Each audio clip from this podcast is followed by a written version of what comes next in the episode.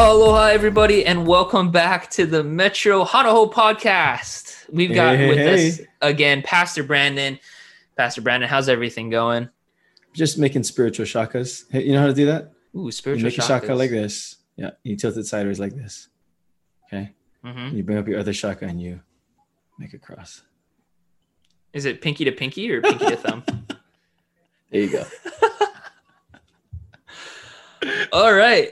We're getting off to a good start. Exciting. We're having fun. Live services on Sunday at 9:00 at Metro. We tell everybody, because you want to hug somebody, but we're not supposed to do that. So instead, just throw everybody spiritual shakas. Hey, how's it? Hey, how's it? Is that going to become like a thing?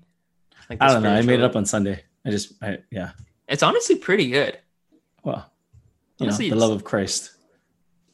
The love of Christ shown through a double shaka. Shown and thrown. A double shaka. What does it mean? All the way across the sky.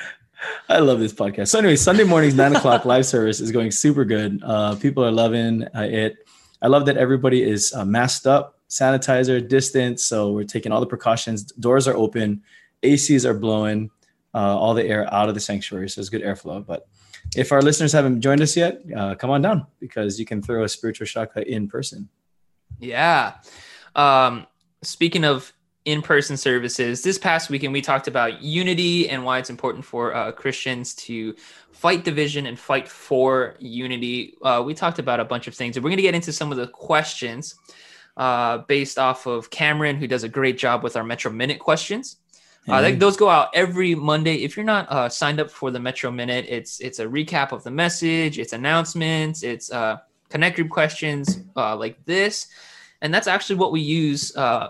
Cameron sends me the questions and we kind of tweak it for more of an interview style, but he does a great job with these questions. They spark up some great dialogue and some great conversations in connect groups.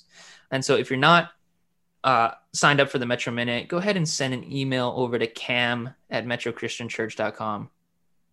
Is that his email or is it Cameron? Cameron @metrochristianchurch.com. Excuse me. You're the only one with a nickname for an email, William. Yeah, I guess that's right.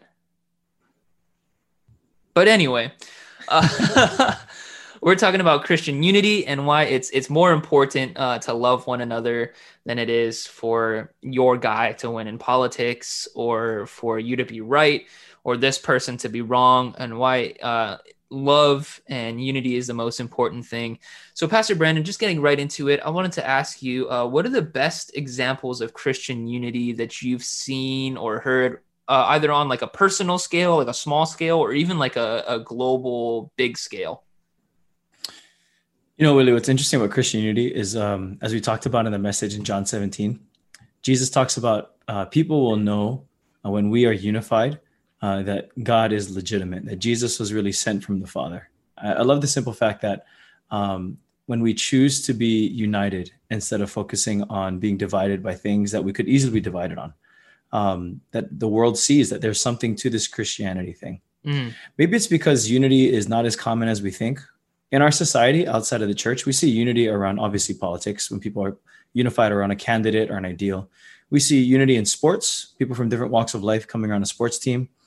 We see unity in music. So people at a concert love the music and the artists and the band. They may have different things going on, but they all agree that we like this band, right? Mm-hmm. How much more so when the people of God come together and say, hey, we come from different backgrounds. We have different musical tastes, sports teams, political inclinations, but we can agree that Jesus is the hope of the world. He's the Son of God, the Savior, the Redeemer. So I think when we see that happening, there's some power behind that. So it's not just with one church or just with one small group or one denomination even. I think we see Christian unity in things kind of like the Hawaiian Islands Ministries Conference, the HIM Conference. HIM Conference happens every year, except for this pandemic year, where in person you have thousands of people from different churches, hundreds of churches, different denominations, everything from churches that swing way left to churches that swing way right, and people that say, hey, we're gonna put Jesus in the middle of all of it. Now, obviously, there's some theological hoops that people have to jump through to agree on certain things. That's why we have denominations in the first place, if you will, outside of church history. But I think when you see things like the HIM Conference, a lot of parachurch organizations do that well because they're outside of the church. But I think in the church, you see Christian unity done well when different believers, let's just take Metro, for example, who come from different backgrounds and classes and whether it's pay grade or where you live or whether it's what you believe and who you vote for. When we come together and say, we're going to make Jesus the most important thing, I think that's when we see it. So times like when we celebrate things at Metro, and you know, our church is known for celebrating, like we celebrate our anniversary. We celebrate different things in Kalihi, in the neighborhood. We celebrate, one of the things I missed this year was our trick or treat annual event. We celebrate stuff like that. We just come together and we say, hey, we're going to make sure that as one, with one voice, we're going to tell everyone outside of this church, Jesus is the best thing in the world. And I think that's when you see Christianity at work. Another thing is Celebrate Kalihi, that event that we're doing, or Love Kalihi, that outreach we're doing, partnering with other churches just to show people outside of the church that, hey, because Jesus loves us, we're going to love the world, the people, the society, you. So this isn't from one church. It's from people who follow Jesus together. That's an example of Christian unity. And then as Jesus says in John 17, then the world will know that you, God, have sent him. So I think it's kind of cool. Yeah, I mean, there have been events that we've done and events that Alive has done with other youth groups, different denominations, different churches. And it's just like, you know what? You guys are a little bit different than us, whether it's theologically or like what you do in youth group. But we all love Jesus and we all love having fun. So let's just get together and do that together. And it's those moments where it's like, okay, we're not going to major in the minors and we're not going to like nitpick, and it's not ego. It's not like, okay, who's got the most students or who's got the coolest gear, you know? It's just like, hey, we're just going to get together and just worship Jesus through having fun together. And it's those moments where you really feel like in John 17, where when you're really loving one another, you really feel God's love through that. Yeah. Yeah. You know, what's funny though, Willie, is while those things are all true, unfortunately, the sad reality is more often we see division in different places. I think the fact that this election just came through and that on Saturday, the media and the press declared Biden the winner of the presidency. You know, for people that don't know, we pre-record our weekend services on Thursday. The advantage to that is that we're not live streaming, which has had a lot of hiccups in the whole way that we've done it technologically. So instead, we pre-record on Thursday. The disadvantage is that sometimes the news changes from Thursday to Sunday. You know? Yeah. So on Thursday, we're still twiddling our thumbs, wondering what's going on in Nevada and Pennsylvania and Georgia. So we record the message.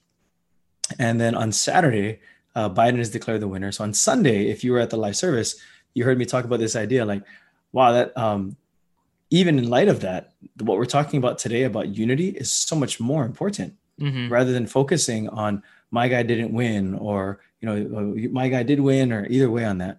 There's so many things that we can easily be divided on. But this whole message of unity, showing the world that Jesus is real, is so much more important. So that major point that I had mentioned on Thursday and Sunday, if you just call it Sunday, that when we are one, we really do reflect the Son of God. When we're one, we reflect the Son.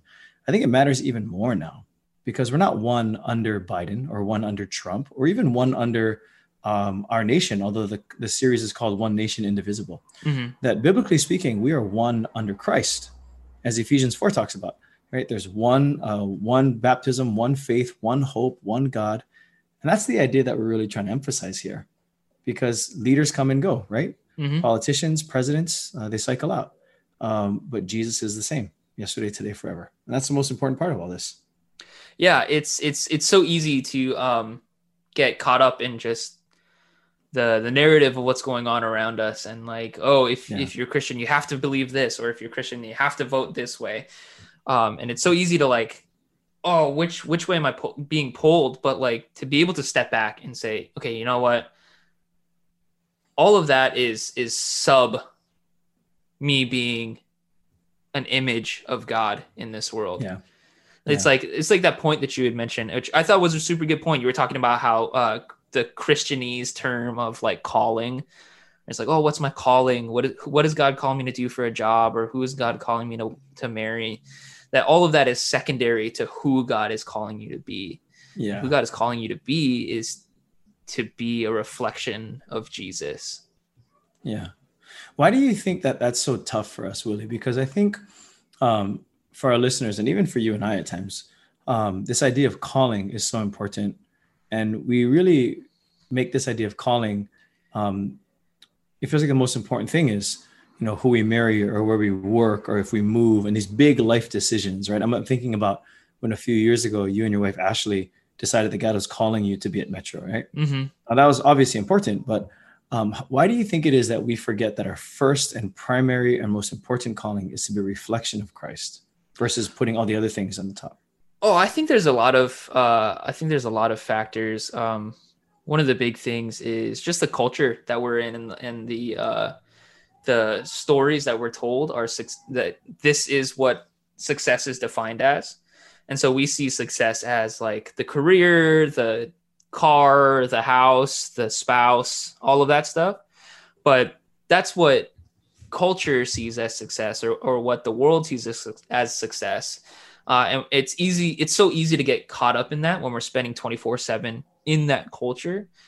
But to remind yourself that what God sees as success is humility, love, patience, kindness, gentleness. And that's not connected to what you do for a living, what school you went to, what kind of car you drive. It's connected to your heart and your soul and your posture in the world as you are asking God to help you through all of that. You know, I think it's spot on, man. I think it's totally true. That phrase in Ephesians 4:1 about how Paul urges us to live a life worthy of the calling we've received. I used to read that as, oh, I'm called into ministry, so I have to live a life worthy of ministry, when it's like, wait, this doesn't apply just to people who are in the church. Like, this applies to people who work at a school or work at a bank or work at a construction site or work for the city in an office. Or like, you're not called just to your workplace. You're called to be a son or a daughter of Christ. And another way that we can put it, as we did this weekend, was you're called to be a reflection of Jesus. Mm-hmm. I think that's so good. I was in a connect group with some of the Alive leaders, and we were talking about this kind of thing. And one of the things that came up was to some people, how you love and how you relate to others is the only image of Jesus that they're ever going to get. And so like, that's a lot of pressure to think, if I'm just like walking through the grocery store and like, I'm having a bad day and I like snap at someone on accident, or I give a stink eye, like, if someone knows, if I'm wearing like my Alive t-shirt and it says like youth ministry on the back, or I'm wearing like a Metro shirt, they're going to be like, oh, look at that guy. Like, he says he's a Christian, but look at that stink eye. But unfortunately, is that why you don't have a Metro sticker on the back of your car yet? Yeah, actually, this is a pro tip that someone gave me, is don't put church stickers on the back of your car. Cause then if you accidentally cut someone off, they don't know. Yeah, accidentally. We're on to you, Willie. Accidentally. Yeah. We're on to you and your Subaru. But I do have an Alive sticker on the back of my car. Where was I? So our the way that we love the people that we come into contact with is a direct line reflection of how that person views Jesus. Yeah. And so it makes me think of, I heard the prayer of St. Patrick, and it was basically like, when people see me, would they see Jesus? When they think of me, would they think of Jesus? When they talk about me, would they talk about Jesus? And that was really a central part of the message this past weekend, was you're made to reflect Jesus. You brought out that disco ball. Mm-hmm. Disco ball. Should have had it for this, darn. What are you going to do with that disco ball, by the way? Oh, I hung it off my my rearview mirror in my car. It was awesome. Every time the sun came in, it was a party in my car. Until I went over a speed bump and it flew off and hit me in the face. So I took it down. I literally caught it. Safety first. Brings up a good question, though. How do we, me, you, the listeners, how do we increase our shininess, if you will? Like, how do we polish up that reflective surface so that we better, brighter, more accurately reflect Jesus? I think kind of like how you were mentioning it just now, and like the prayer of St. Patrick and that idea of, you know, how you live and how you act is going to show people who Jesus is.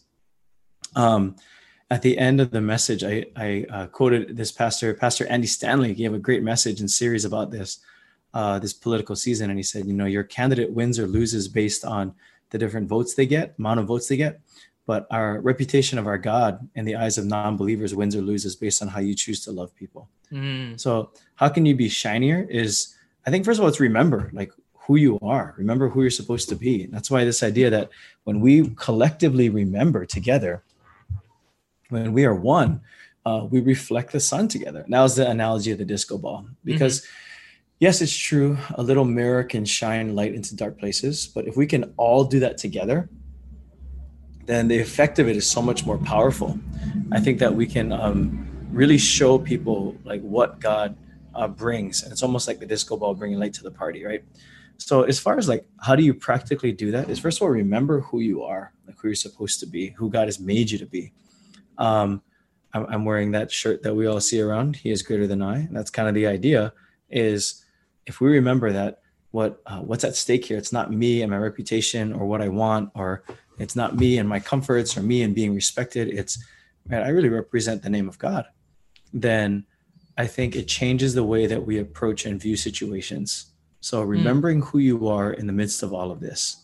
As an example, sometimes my kids just get really needy and start getting on my nerves and like arguing with each other. And I just get ticked.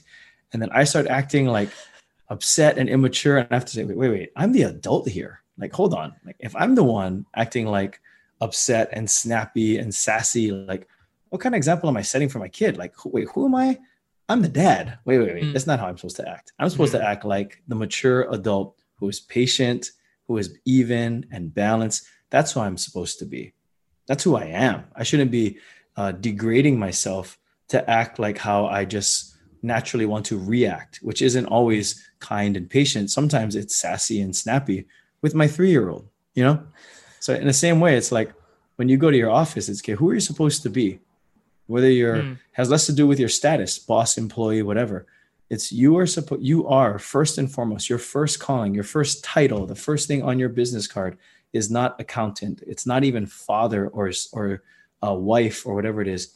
Your first title on your business card is, I am a son or a daughter of God, of the Most High, and I reflect him because I'm made in his image. Mm. So I think when we're looking for practical wisdom on how do we actually do this wherever we are, it's remind yourself who you are. So whether it's things that you need to say to yourself, whether it's scripture that you should memorize, it's different things like that that'll help us along the way to be such a reflection. It reminds me of this whole question about being shiny and remembering who you are. It makes me think of your Halloween costume last year when you were all thank you, Moana. But just this last few minutes, I've just been having that that line from the grandma of just remember who you are. I don't know if that's you're going to call me a giant coconut crab because I'd rather be shiny. Ah, would you rather be shiny? Would you rather be the giant crab or the grandma? But I'll tell you my answer in song form. No, that's super good. It's important to remember the calling first and foremost, and the belonging that you have, that as a child of God, as a son or daughter, that you are in this family. And so in this family, there's like certain ways that are okay to act and certain ways that aren't okay to act. For example, growing up, my dad would always say, you're a Paul, and Pauls eat their pizza crusts. And so I'd say, yes, Dad. And I'd eat my pizza crusts. That's a true story. That's how the Pauls are supposed to act. And so I love it. As like someone who's in the family of God, it's like, no, you're in the family of God. And so you're supposed to be loving and patient and gentle and kind above everything else. Yeah. I love it. So right now I'm telling my 1-year-old son, you're an ahu, and ahus don't throw their pizza crust across the table. That's what he's doing. Absolutely true, though, when we remember who we are. You know, what's funny, Willie, is you mentioned that about your family, and some of the strongest advice I got from a father I was just talking to about raising his kids who are now young adults was that aspect of this is who we are. So here's what we do. And it was, that's about pizza crust, but it was a lot more about like, this is how we act. Here's how we live. And it's like, that's really strong. You know, when you can remind a child who they are, and not just because of their family name, but because of the name that they bear, that is Jesus.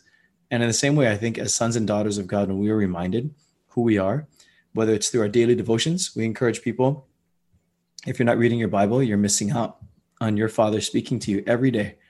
Whether it's things that we share on our messages or even in worship, just being reminded who we are. I think it's so important to start the day off like that versus with email or headlines or anything else that we can pick up. Yeah. And it's important to know that it like to be who you are kind of to permeate throughout your entire life. And so there's often like times where, okay, when I'm out and about or when I'm at church, then I can act like a Christian. But when I'm at home, that's me time. But like that me time is supposed to be in the context of you being a child of God. And so you like, really are. Yeah. And so what you're watching, what you're posting, what you're saying, what you do, like that's all supposed to be in the context of being a child of God. Yeah. Amen to that. This is really good stuff. I'm really glad you record. You hit record, right? Yeah. Okay, good. Just it was supposed to go a little bit of a different way, but I'm really glad that it went this way. This is really good. I agree, man.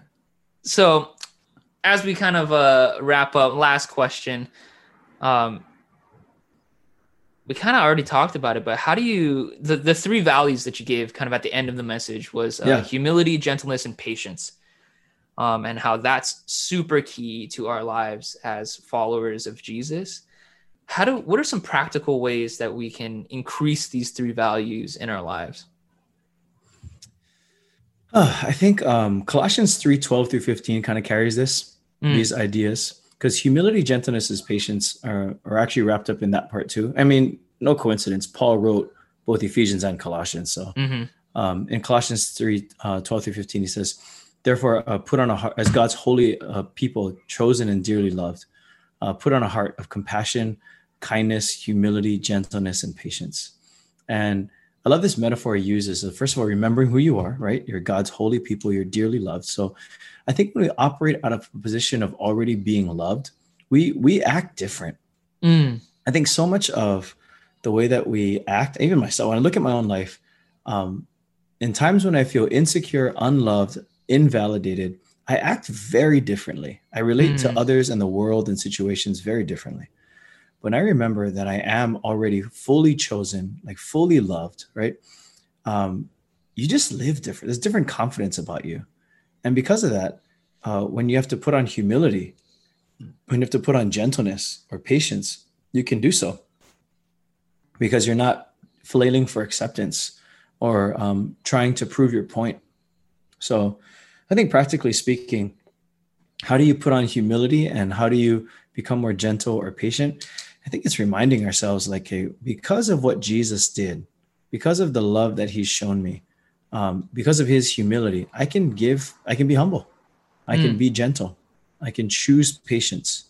And also, this sounds less practical, but it's incredibly practical. It's pausing and asking the Holy Spirit to help you with this. I know like when my perspective gets very clouded and really negative, I can choose to stay stuck there. Or I could willingly say, Lord, I really need your help. Holy Spirit, would you help me to see what I'm not seeing? Help me to be patient because I can't do it on my own. And I think that admittance of weakness is where God's Holy Spirit moves in. So yeah.